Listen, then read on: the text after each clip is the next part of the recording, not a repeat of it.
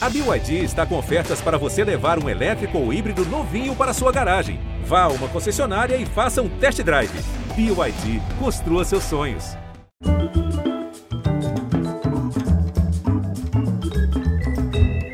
Hoje nós falamos do pavilhão da Bienal em São Paulo, aqui acolhidos pelas curvas generosas de Oscar Niemeyer. E por falar em gênios da raça, foi Milor Fernandes quem disse que ser diplomata é discordar sem ser discordante. Se Milor disse quem sou eu para discordar, mas eu gostaria de acrescentar que de todas as manifestações da política, a diplomacia é, talvez seja mais artística, em que um gesto, um símbolo, uma palavra podem ter o peso de mil bombas e assim de desativar as bombas de verdade. Nosso convidado de hoje é mestre nesse xadrez sem tabuleiro chamado diplomacia. Jovenzito ainda, antes mesmo de brilhar no Instituto Rio Branco, fez uma pré-graduação na sétima arte, quase virou diretor de cinema acabou virando diplomata do primeiro time e atuou na ONU em momentos chave nas negociações sobre desarmamento e tratados de não proliferação de armas nucleares.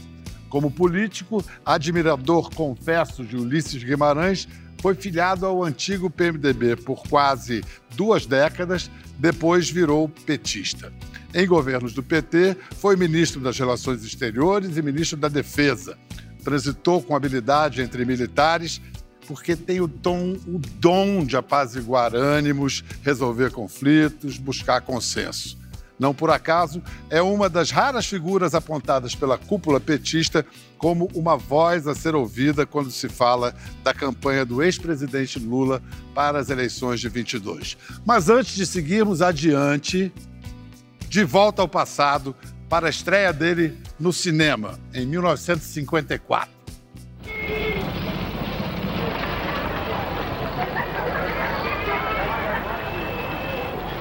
Chanceler Celso Amorim, quem é você nessa cena? É muito fácil identificar, porque são três meninos que empurram o Oscarito no filme Nem Sansão nem Dalila Carlos Manga. E eu sou o que estou com a mão no bolso de trás. Por eu, quê? Porque eu tinha a chave de casa.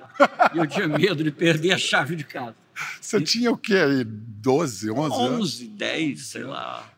E como foi escolhido para fazer essa ah, cena? Foi na rua. Eles pegavam três meninos. Vocês querem aqui eh, fazer uma cena e tal? Eu, nunca tinha visto cinema na vida, filmou 11 vezes para sair isso que saiu, mas não se livraram da minha mão na, na, segurando o bolso de trás por causa do, que, a segurança sempre. Que bela estreia no cinema, é, correndo é. atrás do Oscarito. Eu gostaria, fiquei muito contente de você ter mostrado, porque realmente é uma coisa que pouca gente sabe. Quatro preciosos segundos, né? é, né? É. São quatro segundos. Quatro né? segundos. Aí ele entra num salão, no salão ele entra numa espécie de máquina do tempo e vai passar para os tempos bíblicos. Nem Sansão, nem Dalila. Saudoso Oscarito. E, e Grande Otelo também. E Grande Otelo também. Mas é. nesse filme eu acho que o Oscarito aparece com muita... muita e Celso Amorim fez parte da turma genial do cinema brasileiro dos anos 60. Ele tinha 19 anos quando trabalhou na equipe do clássico Os Cafajestes, de Rui Guerra.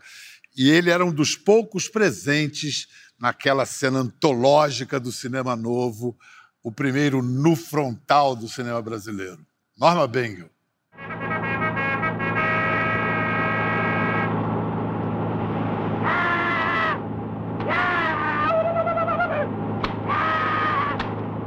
Essa cena, ela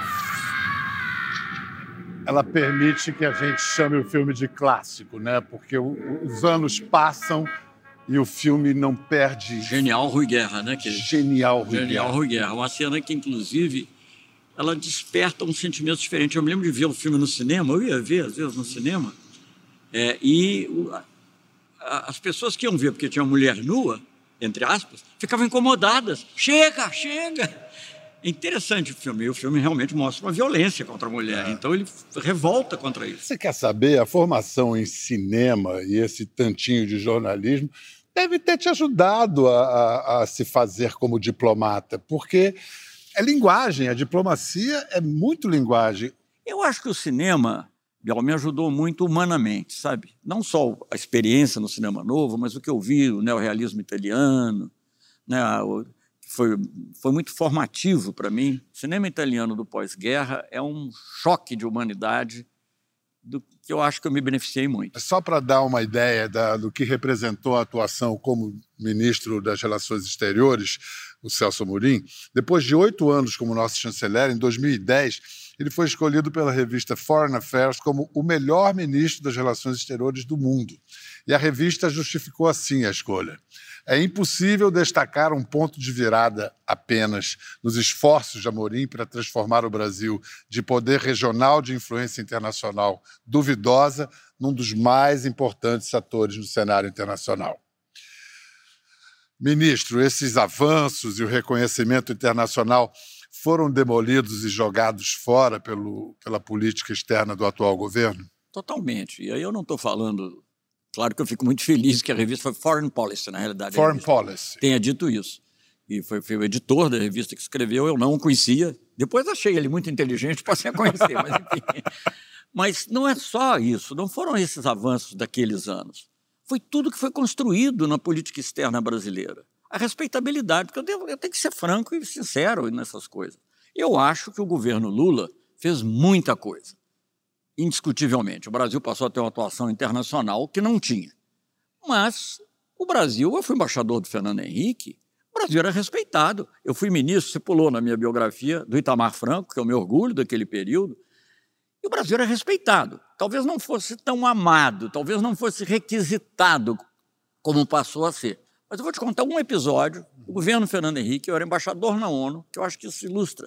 Eu era embaixador na ONU, eu estava de férias na Grécia, dez dias de férias que eu tinha conseguido tirar. O Brasil estava no Conselho de Segurança. Me liga o embaixador do Japão, que era Isashi que vinha a ser. Isso é um detalhe, mas é, é engraçado. Uhum. Ele era o, o sogro do então príncipe, hoje imperador. Então, era um homem assim de grande distinção. Me liga, Celso, estou chamando porque eu quero que você presida um comitê justamente sobre a antiga Iugoslávia. Eu falei, mas eu? Eu estou aqui de férias, não trato muito desse assunto. Se fosse Angola, se fosse outra coisa, mesmo Iraque eu me interessava muito.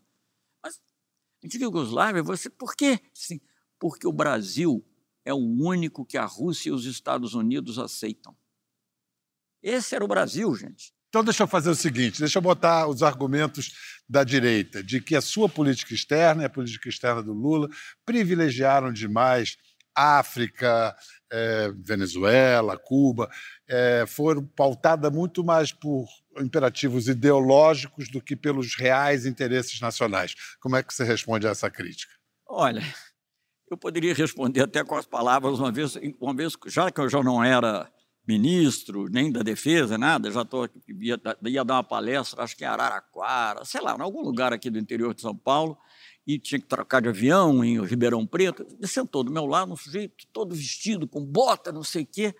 Ele disse assim: nunca ganhei tanto dinheiro quanto no governo Lula, porque eu passei a exportar para países árabes, sei lá, para a Arábia Saudita, não sei o que. Então, gente, isso é conversa fiada. O nosso comércio com a África aumentou cinco vezes. A América do Sul, até hoje, apesar da queda, é, é um parceiro comercial maior que os Estados Unidos, em conjunto, e compra muito mais manufatura. Então, eu China, acho. China, China, né? China nem falar, mas a China, como ela cresceu para todo mundo, eu nem fico citando Sim. a China, porque a China tem reportagem no Economist dizendo como o Brasil era o único que rivalizava com a China, justamente, em investimentos na África. É uma mentira essa história de dizer que o Brasil privilegiou a Venezuela. O Brasil teve, sim, uma relação muito importante com a Venezuela e teve com a Colômbia. O Uribe, quando ele tinha um problema, inclusive com a Venezuela, ele não corria para Washington, ele vinha para Brasília para falar com o Lula porque ele sabia que o Lula podia ter influência. Então, eu acho que a nossa política foi, como eu disse na época, por que, que eu disse que era ativa e altiva? Porque ela não ia mudar os princípios básicos da política externa brasileira que estão na Constituição. A gente teve no primeiro, na primeira parte do governo Bolsonaro um olavista, Ernesto Araújo, no, na chancelaria, como ministro.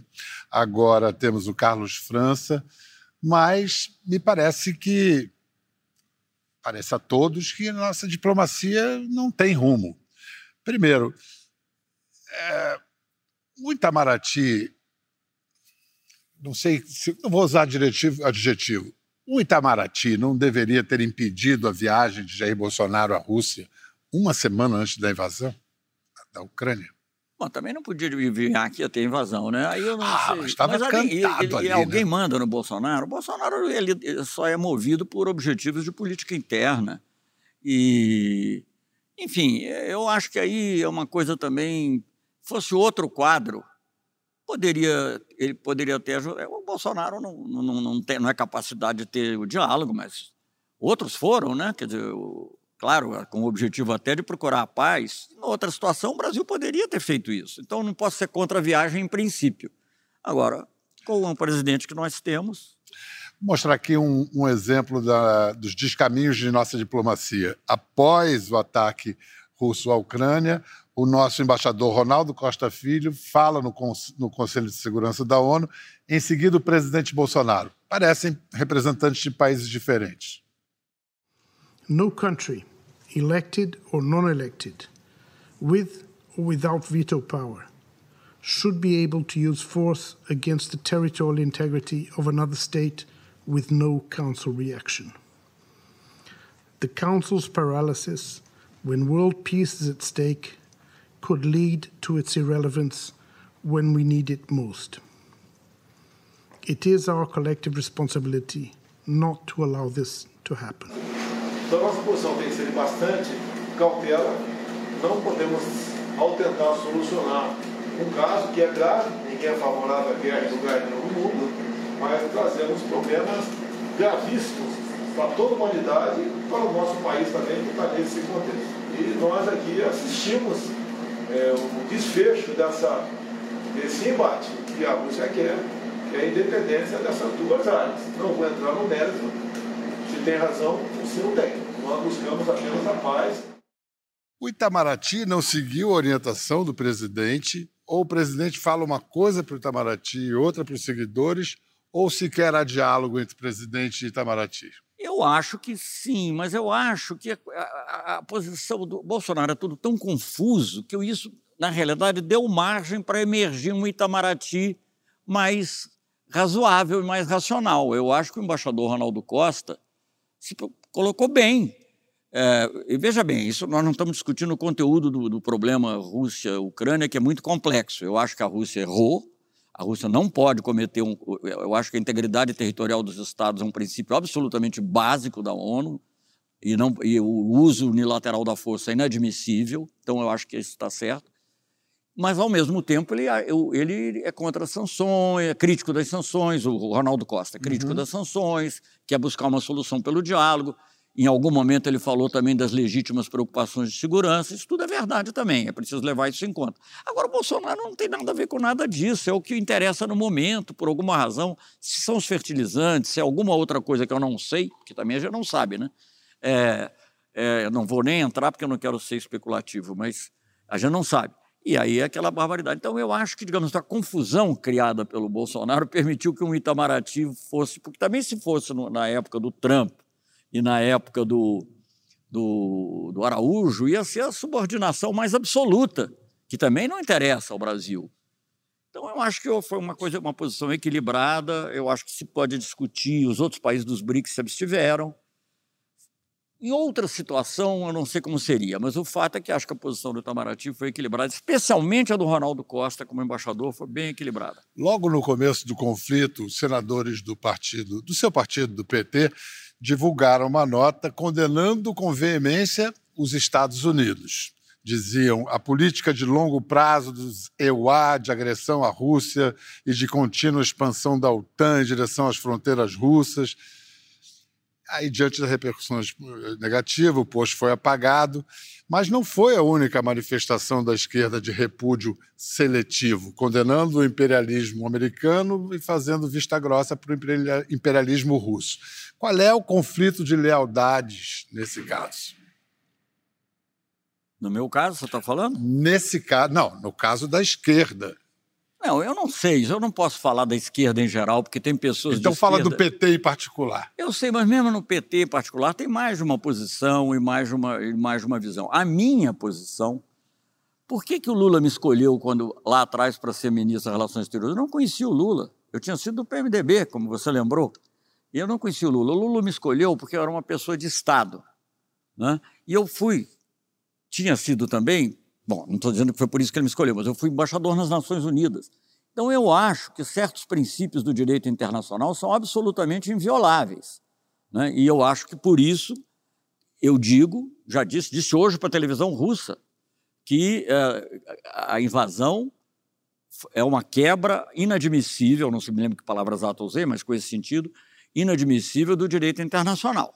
Eu acho, talvez discorde de alguns colegas do, amigos do PT, de que a Rússia não podia ter feito isso. Eu já disse claramente, eu acho que além de ser um ato ilícito do ponto de vista do direito internacional, é um erro do ponto de vista político para o Putin, porque ele perdeu muita, muito diálogo, lá, sobretudo na Europa. Mas, se você vai analisar historicamente o que aconteceu, veja bem, isso não é uma justificativa para o ato, mas é uma é importante saber se você for buscar uma solução. Se você para, para o conjunto da situação, não há a menor dúvida que a expansão da OTAN é um absurdo. Isso não sou eu que estou dizendo. É o George Kennan, que foi o autor da teoria da contenção, que era embaixador na Rússia na época da Guerra Fria. É, é, é mais recentemente o Kissinger em relação à Ucrânia e a Georgia especificamente. E mais recentemente, um que tem aparecido muito é o John Mersheimer, que é um teórico realista, que mostra que realmente ali o que, que aconteceu? Depois que acabou a União Soviética e acabou o comunismo, a OTAN não tinha mais razão de ser. Então, a OTAN era uma aliança em busca de um inimigo. Conseguiu. Olha, fatalmente temos que voltar à nossa política doméstica aqui, vamos voltar para o Brasil. Eu adoro falar de política internacional também, ainda mais com um profundo conhecedor. Mas vamos falar de Brasil. O momento é grave, o ano de campanha é tenso. É, você foi ministro das Relações Exteriores com Itamar e Lula, mas foi ministro da Defesa no governo de Dilma. Onde você e a presidente Dilma erraram na condução dos trabalhos da Comissão da Verdade que azedou a relação do PT com os militares? Eu não acho que necessariamente. Eu vou te contar uns dois ou três episódios do governo Dilma que mostram que as coisas estavam caminhando. Elas precisariam de tempo, mas elas estavam caminhando. Quando houve, por exemplo, a, a, a volta, o retorno dos restos mortais do João Goulart, ele foi recebido com ondas militares com plenas honras militares, com a presença da presidente, claro que eles não poderiam negar, seria um golpe, mas ninguém inventou uma dor de barriga, nenhum chefe militar inventou alguma coisa para não estar presente. E pouco depois disso, dias depois ou semanas depois, teve o ato do Congresso Nacional que revo revogou a declaração de vacância do João Goulart. Aí já era uma coisa mais, mais séria. E aí não era nem convite da presidenta, que o convite da presidenta, enfim, era uma ordem, né? era um convite meu. Convite meu, na realidade, transmitindo o convite do presidente do Senado, acho que era o Renan Calheiros na época, presidente do Congresso Nacional, e foram todos, foram todos lá, as coisas estavam indo. Né? Eu acho que elas deixaram de ir, porque não foram os militares que tomaram a iniciativa. Havia um sentimento, talvez um ressentimento, é, sempre foi muito difícil, quer dizer, há um anticomunismo larvar que acaba contaminando tudo que é força de esquerda. Né? Isso é, tudo é verdade, tudo isso é verdade mas eles foram chamados pelas elites brasileiras. Aí, quando eles foram chamados, eles acharam bom e resolveram ficar. Eu acho que é mais por aí. Eu acho que não, não se pode dizer que o, você chame do que quiser. Eu chamo de golpe contra Dilma. Você não pode dizer que o golpe contra Dilma foi um golpe militar. Não foi. Pode ter tido alguma participação de militares dizendo pode ir em frente que nós seguramos. Pode ter tido. Não, não, não sei porque eu nem conheço direito a história lá, porque eu não li o livro do Vila Boas, não tive interesse do Vilas Boas, não tive interesse de ler, li pedaços. Me disse, ah, eu li lá uns pedaços.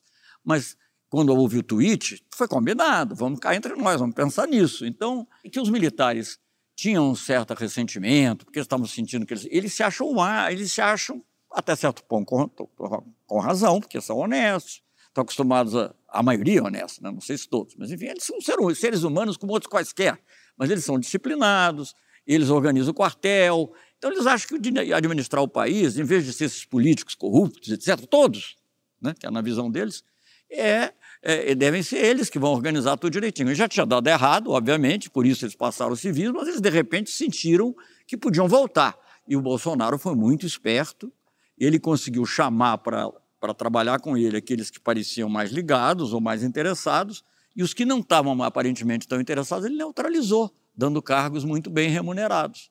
Então você enchendo os militares de outras, de outras providências. Então eu não acho que houve erro. Não houve erro. Quando o Pedro Dalari leu o relatório da Comissão da Verdade é, no Palácio do Planalto, os chefes militares estavam lá. Entendeu? Então eu acho que agora isso é uma coisa que toma tempo, isso não é uma coisa que você vai tira e depois bota, é como um jarro d'água que você vai mudando, botando, vai limpando a água através da água nova que vai entrando, dando as tarefas que incumbem aos militares.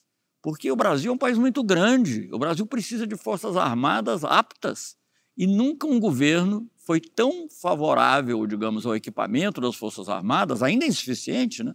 O Brasil, se tiver um ataque, um ataque aí aéreo, não tem vai ser muito difícil resistir. Mas quem deu mais foram os governos Lula e Dilma, com o submarino nuclear, com o CISFRON, é, que é das fronteiras, com, é, com os caças, com a renovação dos caças. Eu posso estar enganado, de repente alguém me corrige. Os dois anos de mais alto investimento militar são, 19, são 2010 e 2014 por demagogia, 2010, 2014? Não foi. O fato é que muitos dos militares que Bolsonaro trouxe para o governo, ele os humilhou. Sim. como se fosse um tenente defenestrado do Exército se vingando daqueles Isso. seus superiores. O general Pujol, por exemplo. Agora, hoje e depois do 7 de setembro, ficou claro que os generais não corroboram o golpismo de Jair não Bolsonaro. Não gosta de ser chamado de meu exército, gente. Eles não são. Isso é uma, coisa, é coisa do Império Romano. Não Mas os nem, coronéis... Nem na ba... governo militar, o Geisel dizia Chamava meu exército. de meu exército. Mas os coronéis e as baixas patentes estão com Bolsonaro. As polícias militares também. Você teme que, no caso do, de uma derrota do Bolsonaro, isso pode virar uma insurreição? Militar, não creio. Não creio. Veja bem, os militares também nunca intervieram sem o apoio das elites. Nunca intervieram, para valer. Pode ter intervido assim, uma tentativa, aragaças e tal, mas nunca deu certo. Quando deu certo com o apoio dele, eu acho que as elites não apoiarão mais, eu acho que eles têm consciência disso, eles não querem ser uma, uma guarda pretoriana, e eu acho que eles. O 7 de setembro, acho que a, meu, a minha opinião já deu isso. Agora, ficou meio por cento, eu não sei o que pode tentar lá, uma invasão do Capitólio, né? Ele mesmo falou. Né, é, né? pois é. Você é um observador e um profundo conhecedor de política. O governo, eu estive agora há pouco em Brasília, o governo, os aliados do governo estão muito confiantes na vitória o Ciro Nogueira afirma que o Jair vai empatar nas pesquisas já em junho. Não está na hora do Lula ir para a rua? Acho que está. Eu acho que ele sente isso. Eu acho que o Lula precisa se fazer presente. Ele está muito envolvido nas articulações. Felizmente, não se pode acusar a agenda internacional, porque ele tem sido parcimonioso na agenda internacional. Você não imagina o número de convites que existe para o Lula aparecer de de Harvard até, sei lá, há um número de convites que imenso, que eu não vou aqui desfiar. Mas ele, ele, mas eu acho que as articulações tomam muito tempo. É como o Brasil é um país complexo, você sabe que a articulação para o presidente envolve também articulação para os governos de Estado, os candidatos a senador de Estado, e o Lula está muito envolvido nisso. Mas eu acho, e eu creio que ele acha e sente que está na hora de ir para a rua, sim. Escuta, falar em pacificação, a questão é que vença quem vença esse ano, quem vencer, vai vencer por pouco e o país, o Brasil, vai continuar cindido e polarizado. Como é que se pacifica esse, esse Brasil? Como é que se reconcilia? Para pacificar, você tem que ter uma política de pacificação, acabar com a ideia do ódio, acabar com ninguém mais volta, voltar na tecnologia. Você não pode acabar com os e-mails, nem acabar com os WhatsApps, nem acabar com essas coisas. Mas eu acho que nós temos que recuperar a capacidade de discurso racional. O debate é muito importante, o debate público, para que as, as pessoas possam escolher os argumentos e não os impulsos que levam ao ódio, que levam a você detestar o fulano porque é negro ou porque ele é pobre ou, por, ou porque ele tem, pensa diferente de você. Eu não detesto as pessoas que pensam diferente de Mas mim. Mas as redes sociais desvirtuaram o debate público de forma definitiva. Agora a gente vai ter que lidar com esse. Esse é um problema mundial. Isso não Sim. é um problema só do Brasil. Aliás, não é à toa que a extrema-direita está crescendo no mundo inteiro também, não é só no Brasil. Mas eu acho que eu acho que isso, a conivência das pessoas que não são fascistas com os métodos fascistas foi, foi fatal para o Brasil. Conivência por omissão. muitas vezes. Eu acho que isso não vai ocorrer agora. Talvez eu esteja sendo excessivamente otimista, mas eu acho que muita gente que diz, ah, tudo a mesma coisa, não vai ser essa atitude. Eu acho que o Bolsonaro foi muito destrutivo para o Brasil. Gente, não estou falando nem só da política externa, não estou falando, falando do patrimônio histórico, estou falando da Casa Rio Barbosa, coisas criadas pela elite brasileira, muitas foram criações do governo militar, ou estimuladas pelo governo militar. Gente, o que, que, é isso? Nós estamos vivendo. A regressão do Brasil é uma coisa assim, cultural, de 200, 300 anos. Eu falei, aliás, isso, e disse que o Brasil ia voltar à Idade Média, e esse chanceler que você mencionou, que foi o primeiro chanceler, disse assim: não sei se isso era um elogio, voltar à Idade Média. Então, é, é isso mesmo, era o objetivo. A destruição, a desconstrução do Estado brasileiro em todos os seus aspectos. Não é só a política externa, é o patrimônio histórico, é o cinema, é, enfim, a educação. Eu quero mostrar perguntar se esse esforço de pacificação começa com a escolha de um vice que disse isso há poucos anos. Os brasileiros não são tolos e são, estão vacinados contra o modelo lulopetista de confundir para dividir, de iludir para reinar. Mas vejam a audácia dessa turma depois de ter quebrado o Brasil. Lula diz que quer voltar ao poder. Ou seja, meus amigos, ele quer voltar à cena do crime. Ministro, o exercício da política requer a amnésia seletiva? Eu não sei. É, o Golbery, no governo militar, não devia citar, né? Diz que a política é a arte de engolir sapos. Você tem que engolir os sapos seja quando for, mostra que a política é um aprendizado. A capacidade de mudar também é uma coisa importante na política. Eu acho que o Lula convidar o Alckmin, além de ser uma abertura, digamos, para o centro, para as pessoas que são a que o respeitam, que gostam dele, do agronegócio, do capital financeiro, seja lá de que setor é, é também uma prova de generosidade do Lula. É uma prova de generosidade. Não é de bom, generosidade não é bondade. Eu gosto da palavra generosidade no sentido, não é bom ser bonzinho é, digamos, você ter a alma grande compreender que a pacificação do Brasil, você me perguntou como é que pacifica o Brasil, que a pacificação do Brasil é muito mais importante do que qualquer outra diferença. O que, que o Alckmin traz? Por exemplo, Guilherme Boulos disse que ele não tem um voto no Congresso. O Alckmin é um só. Clima, ajuda a criar um clima diferente. É isso, é só simbólico? Não, é simbólico. Não, mas política simbólico símbolo, não é, é, símbolo é muita coisa, mas é, é simbólico da, da, da capacidade de abraçar o conjunto racional do Brasil, das pessoas que pensam diferente. Eu não, não tenho particularmente gosto desse discurso, mas o Alckmin disse muitas outras coisas. O Alckmin foi governador de São Paulo, acho que coincidiu quase que oito anos com os governos petistas, e nós convivemos perfeitamente bem. A gente tem que reconciliar a sociedade brasileira, nós temos que tirar o ódio da sociedade brasileira, vamos ter que lutar com essas dificuldades que a gente, você já apontou, nós apontamos, mas vamos ter, e para isso eu acho que a chapa Lula-Alckmin pode ter um papel muito positivo. Celso Amorim, ex-chanceler, ex-ministro da Defesa, ex-ator, ex-assistente de direção. Mas tem muito ex aí. Futuro o quê? O que, que eu digo? Futuro. Futuro observa... cargo de Celso Amorim se Lula vencer. Eu não tenho nenhuma pretensão e nenhuma, nenhuma ambição nesse sentido. Sinceramente, estou sendo sincero. Uhum. Não é porque tenho. Se eu puder ajudar, se ele quiser que eu ajude, estou falando essas coisas que os políticos falam, mas eu sou sincero. Uhum. Eu já disse, se o, Lula, se o Lula ganhar a eleição e quiser me dar uma salinha no fundo e me convidar para um cafezinho de vez em quando, uma vez cada dois dias, eu, me dou, eu já acho que é muito bom. Ministro, então, por que é tão difícil para o PT reconhecer e pedir desculpas pelos erros cometidos? Porque nós somos acusados pelas coisas erradas. Não é qualquer, qualquer partido pode fazer uma autocrítica interna, mas não é, não é, não é teu. Por exemplo, eu li num colunista que eu respeito, leio com frequência para falar da política externa, né, que eu entendo um pouco mais. Ele disse: não, o Brasil fez bem de se aproximar da China e da na época não sei se ele falou dos BRICS ou só da China, mas se virou se virou as costas aos Estados Unidos e Europa. Isso não é verdade. Isso não é verdade absolutamente. O Lula foi recebido em Camp David, onde o presidente dos Estados Unidos, como você sabe, a casa de campo dele só recebe de quem ele quer prezar muito. O Bush veio aqui botou o capacete da Petrobras. Eu não sei se a ideia dele era tomar conta da Petrobras, pode ser, não sei. Na época eu achei outra coisa, eu que sou da época ainda da luta pelo petróleo, fiquei muito impressionado. Então eu não vejo. Com a Europa houve uma parceria estratégica que foi criada a convite dos europeus. Como é que a gente virou as costas, gente? Não há virar as costas. Então, eu estou pegando política externa porque eu conheço.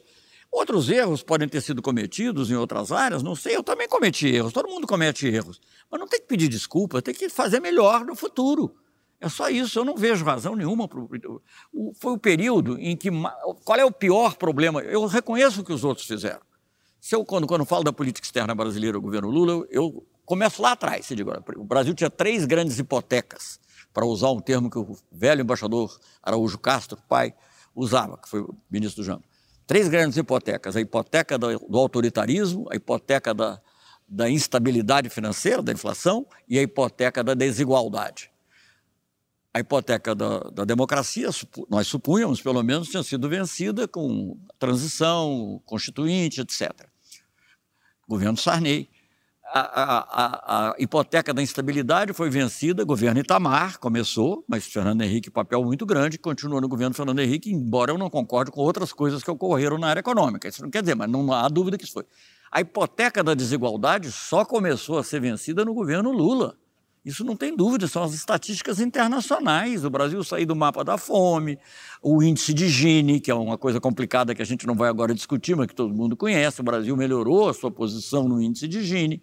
O Lula que criou cotas, né, no governo Dilma, foi aprofundado, fez medidas de, de, de melhora da situação social. Então eu não, eu não vejo razão para pedir desculpas. A vida do brasileiro melhorou reconhecido pelo povo brasileiro, ele saiu com 87% de aprovação, e reconhecido pelo mundo. O Lula não seria recebido na Europa hoje como foi, porque não foram honras, são honras militares, honras de chefe de Estado.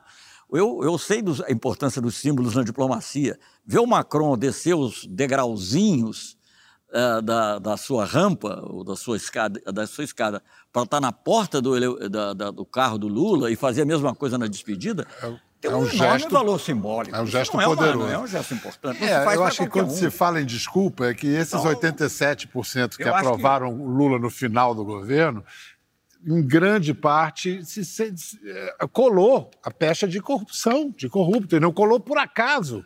Está sendo, estão sendo devolvidos 6 bilhões de reais para a Petrobras. Isso é dinheiro. Aconteceu. Olha, eu não sei o que, que aconteceu, não entrei a fundo nessas questões. O que eu sei é que as pessoas que eu conheço do PT, a começar pelo próprio Lula, vivem modestamente, né? Vivem de uma maneira em que não houve nenhuma corrupção de natureza pessoal. Eu acho que o Brasil tem um problema muito sério, muito sério, muito sério, nós não falamos dele, deveríamos falar, do sistema político. O sistema político era uma coisa que eu discuto desde a época que eu trabalhei com o Renato Acher e o Ulisses Guimarães. É um sistema político eleitoral que favorece o uso de recursos na campanha. Aliás, isso talvez tenha, você explique um pouco do aumento da popularidade desse orçamento secreto. Esse orçamento secreto é um escândalo. Você tem dificuldade de explicar para um estrangeiro o que orçamento secreto. O que isso quer dizer? Quer dizer, isso é uma coisa de louco. No Brasil isso é aceito normalmente. É normal. Então, essa, essa corrupção é a corrupção que existe no sistema político brasileiro. Isso tem que ser corrigido. Mas aí não é questão de pedir desculpas, é questão de enfrentar essa questão. A, alma humana não é diferente de hoje do que foi na Grécia clássica. Péricles foi acusado de corrupção, né? Injustamente, certamente, mas é o que você tem que corrigir é o sistema que favorece isso. E eu acho que isso tem muito a ver com o sistema eleitoral. Ministro Celso Amorim, um grande prazer conversar com prazer você. conversar com você, Pedro. Parabéns pelos 80 anos que se aproximam. Que mês que você faz 80 anos? Junho. E chegando aos 80 anos, numa frase, num pensamento, por que esperança pelo Brasil? Por que ainda tem esperança no projeto Brasil? Porque o povo brasileiro é muito bom. O povo brasileiro entusiasma. E mesmo as pessoas que hoje não estão conosco, não, elas podem não vir estar conosco, elas podem escolher outros candidatos, mas eu confio que, digamos também, a racionalidade acabará prevalecendo sobre os fake news e o amor vencerá também o ódio e o medo o amor por princípio, a ordem por meio, o progresso por fim. E a racionalidade como instrumento principal. Somos seres humanos racionais. Um abraço, até a próxima. Muito obrigado, Celso. Muito gostoso. Obrigado. Bom, muito obrigado a você. Quer ver mais? Entre no Globoplay.